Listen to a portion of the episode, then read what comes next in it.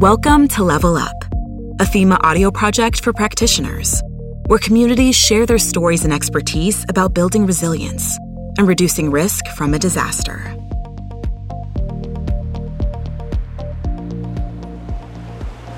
When we got to town, everybody was running down to the Hana Bay. Then the waves start coming. It's not a wave, it's more like a just a wall of water that comes in. There was nine that was lost on the village from that tsunami anyway. You know, you can imagine a timber that builds up a grandstand that can hold probably 100 people or so. It just collapsed like a, a house of mastics. I can hear the cracking in my ears till today, the cracking of the timber. And how I stayed afloat semi unconscious, I don't know. I remember tossing with the wave. All I'm saying to myself is, I want to die fast. I want to die fast. These are the voices of Jackie Kahula, Bunji Fujimoto, and Michael Stearns. Real people who survived devastating tsunamis in Hawaii in 1946 and 1975. Over 450 stories like these have been collected by the Pacific Tsunami Museum in Hilo, Hawaii. Storytelling is one of the oldest methods of passing knowledge from one generation to the next. By featuring these stories, the museum educates the public about tsunamis and preserves the social and cultural history of Hawaii. First, our interviewer Emily Breen, a community planner for FEMA Region 9, will talk with Jeannie Johnston, the co founder of the Pacific Tsunami Museum, a FEMA grant specialist, and a survivor of the 1946 tsunami in Hilo.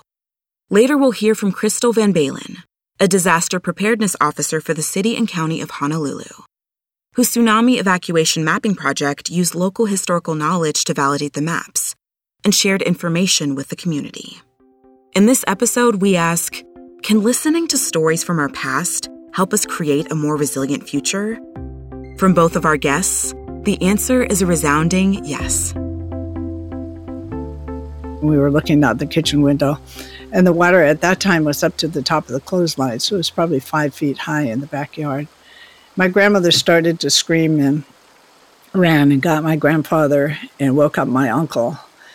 He was the only one that seemed to know what was going on there, and he said, We have to get out of the house. And my grandfather, who's an old Scottish seaman, uh, said, I'm not leaving my house. And my grandma said, I'm not leaving him. And so my uncle took my brother and I out in between the next waves and handed us over to the next door neighbor, Uncle Eddie Van Giesen. We went down two houses and then we were able to go through somebody's yard and back into the jungle.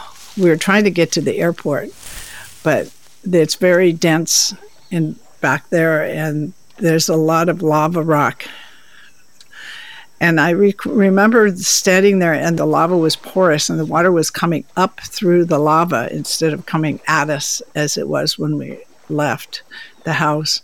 It was coming up through the ground. And for many, many years after that, I dreamt about the lava and the water coming up and swimming through hala leaves.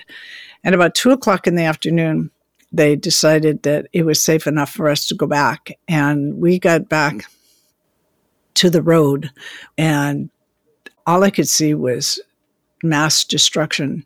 There was a house right in the middle of the street, and it looked like somebody had lifted it up and poured the furniture out and then put the house back on top of it. It was all lopsided, and there was all kinds of debris trees, lauhala trees, coconut trees. Fortunately, Jeannie and her family survived the 1946 tsunami, even those that stayed behind. Years later, after teaming up with co founder Dr. Walter Dudley, a tsunami expert from the University of Hawaii, and other interested people in the community, Jeannie started the Pacific Tsunami Museum. Since 1994, Jeannie and her team have captured audio and video recordings of tsunami survivors from Hawaii and around the world. The funding came from several places. By that time, other people have gotten interested. NOAA, they funded a lot of the interviews. FEMA funded some exhibits that were made with using uh, some of the data from the interviews. What do you think inspired you in terms of, you know, this desire to, you know, capture the tsunami survivor stories and your grandfather's story? Why do you think it's so important to you personally? All I can say is it's been my passion to do this. The memory of my grandparents and the wish that I had recorded their stories has really propelled me into doing more of these. And also, I know the importance of having them archived at the museum. And there is so much information there that that scientists in the future can research these stories and they can do studies and and they find they can find ways to impart the message of safety, tsunami safety, or any hazard safety. There's just a lot to be learned from from these individual stories that hasn't been saved in any other manner one thing that I noticed is that there's a lot of apathy towards tsunami safety and tsunami preparedness. And I think that's because they're so rare that they're not top of the mind like hurricanes are here. But certainly in Hawaii, more lives have been lost due to tsunamis than all the other disasters combined. Why is public awareness and educating citizens regarding the dangers of tsunami an important mitigation action? I just think stories are very compelling. A story of survival is an exciting thing for people to hear. And there are many, many wonderful stories that we have in the museum. Indigenous people, for instance, have known for centuries that stories are the way to pass on the knowledge to the next generation. And many of the tsunami stories that we have in the United States come from the tribes that have mythology and, and stories they pass down generation to generation to keep the next generation safe from these disasters. Jeannie and her colleagues want all people, whether they live in Hawaii or Nebraska, to know the early warning signs of a tsunami. Well, if you're on a coast any coast, and there's a an earthquake that shakes so hard that it knocks you off your feet. Run, don't walk. Run as fast as you can out of the area. Or if there's a steel reinforced building uh, there, you can go up above the sixth floor. And so if you're at the ocean and the water recedes far enough so that you can see the reef and it looks unusual, that's another warning sign that it's time to evacuate. There are many tsunami mitigation actions that coastal communities can implement to keep their people and critical infrastructure safe, including adopting and enforcing building codes and design standards that require tsunami resistant design, and requiring coastal structures to be built to standards that allow for proper vertical evacuation and to be specially designed and constructed to resist both tsunami and earthquake loads. So far, we've learned about tsunami awareness work in Hilo on the island of Hawaii. Now we'll travel 200 miles northwest to the island of Oahu to learn about tsunami resilience work occurring in Honolulu. Crystal Van Balen is the disaster preparedness officer for the city and county of Honolulu. She and her colleagues are working on various projects to help protect and prepare communities for disasters, including tsunamis. Following the devastating earthquake and tsunami that hit Japan in 2011, which claimed over 20,000 lives, the city and county of Honolulu decided to undertake a mapping project that would better prepare residents for large tsunami events. Completed in 2014, the maps designate a new extreme tsunami evacuation zone and use local historical knowledge to validate the maps the new zone will inform the tsunami evacuation routes currently being developed to move 300,000 people to safety. Can you tell us a little more about how these maps were developed? Sure. We have a wonderful array of subject matter experts um, from our Hawaii State Earthquake and Tsunami Advisory Committee. A lot of our subject matter experts are from the University of Hawaii at Manoa. And after the 2011 tsunami earthquake out of Japan, we sent our scientists as well as our structural engineers to do the research.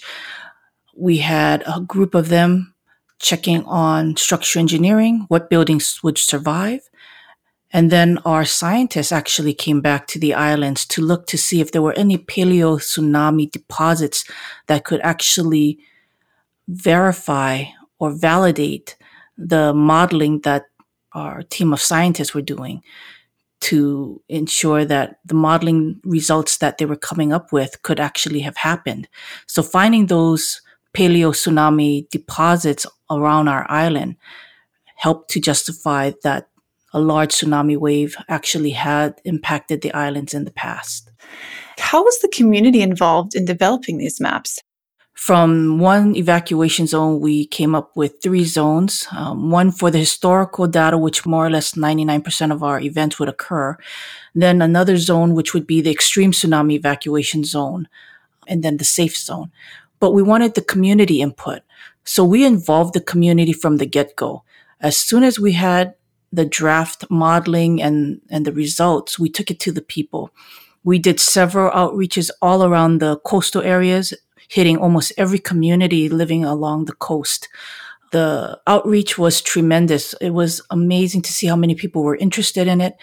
It was probably the most exciting for our scientists and subject matter experts because we had people in the community that actually remembered some of the historical events that impacted the islands. And they actually took our, our scientists after the fact to certain points to say this is the run up area or this is how high the wave got. See those coconut trees, we had fishes in, in the top of the trees, but of course the trees were much lower at that point. But it gave the indication and helped to validate the modeling. So it was really exciting for our scientists and subject matter experts who were part of this study to actually get real time stories or, or real life historical knowledge to help justify their study. That's really interesting. And how did you gather this community input? It sounds like you did visit some communities in person. Yes, following up this, we had an archive project. After hearing a lot of the community's input, we wanted to ensure that we captured a lot of that. So we came up with the Tsunami Archive Project. And basically, we went to our state libraries and had people come bring their photos, bring their stories. We would record it and then it would be housed at our International Tsunami Information Center led by Dr. Laura Kong. A lot of that information also was provided to the Pacific Tsunami Museum on the Big Island. So it was a great way to validate and capture that information before that historical knowledge was lost. We have olelo no'eaus or historical phrases that have been passed down to generation through chants and phrases. And so as a child, we all grow up with that number one saying, not never to turn your back to the ocean. It was because of those tsunami events that have taken lives that the Hawaiian um, indigenous people here on the islands wanted to ensure that it, that information got passed down to the next generation, basically to have respect for the ocean. It's so important and sounds like such a meaningful component of this project. So, shifting gears a little bit, how have you made the community aware of these new maps? It was a roadshow. We actually, once we got the feedback from the community, we took those maps, we did some editing because, as I said, a lot of them had more input along certain rivers or streamlines. Because as you know, tsunami waves can travel up any waterway. So we did take those into consideration and we redrew the maps, the evacuation lines, went out back into the community and really started showing pictures and explaining the different zones and why it was so important. A lot of people know when we have a tsunami to go inland, but they just don't know how far inland. A lot of them felt that, hey, you know, I'm safe where I am. I'm, I'm pretty far inland. So the education process was pretty grueling. A lot of interaction with the community saying, you know, I've lived here 50 years, never had a problem. But once they started seeing some of the study, and thank goodness we had a lot of the subject matter experts with me attending our community outreach, we were able to gather and answer a lot of the questions, prepare frequently asked question in advance based on community feedback from our previous engagement, and basically got communities, especially those around the coastal areas, to realize the different hazards and how far that energy could take that wave inland. Sounds like having the experts with you is really helpful. I'm wondering if you could tell us a little bit about the outreach you've done with the tourism industry and why that's important. Sure. You know, when we have tsunamis, our local residents, majority of them are aware, but you have those that are snowbirds, you have those that are staying at our resort hotels, which are all along the coastal area. So the hotel industry really became a, a wonderful partner to help us get the word out. So getting that education piece out to our visitors who we rely on so much as an industry here, tourism is our number one industry on the islands. We wanted to ensure that we safeguard them. And so we got our hotel industry people involved. We created pictograms to ensure that though people may not speak English as their primary language, that they would get the basic gist of what the instructions were to do during such an event. So lot of partnership in getting that information out. We train the security, we train hotel staff. So, what do you find most inspiring or exciting about your work today? Probably the most exciting and inspiring work is based on the people. I just see so much passion and resiliency among our people here on the islands. You know, we're a big family here on the island. You continuously talk to people and you find out you're somehow related or, or what have you. But, you know, during disasters, you see the best of people come out. The aloha spirit really comes shining through. And the fact that people want to actually help each other in these times of crisis is probably what inspires me the most. It provides me that energy to continue moving forward. When it comes to the colossal force of tsunamis, preparedness and mitigation go hand in hand in creating more resilient communities. Jeannie and Crystal have used storytelling, participatory mapping, and education to help Hawaiians and visitors stay safe in the event of a tsunami. Their work conveys important tsunami safety messages and keeps memories alive for future generations. In addition to preparedness actions and education, there are many tsunami mitigation actions that coastal communities can implement. Locating new and relocating existing infrastructure and critical facilities outside of the tsunami hazard area, and elevating existing buildings above the inundation level. No matter which actions you take, lessons from the past still play a critical role in creating plans for the future. As Jeannie says, I always start with my story. Thank you, Jeannie and Crystal, for sharing yours with us. To learn more about the topics and programs mentioned in this episode, check out the show notes.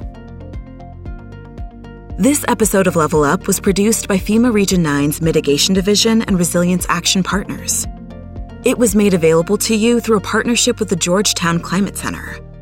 The Georgetown Climate Center serves as a resource to state and local governments, working to cut carbon pollution and adapt to climate change impacts. We thank them for helping to strengthen our community of hazard mitigation and climate adaptation professionals. For additional information and to access the Climate Center's Adaptation Clearinghouse, with thousands of free legal, policy, and planning resources and case studies, visit georgetownclimate.org.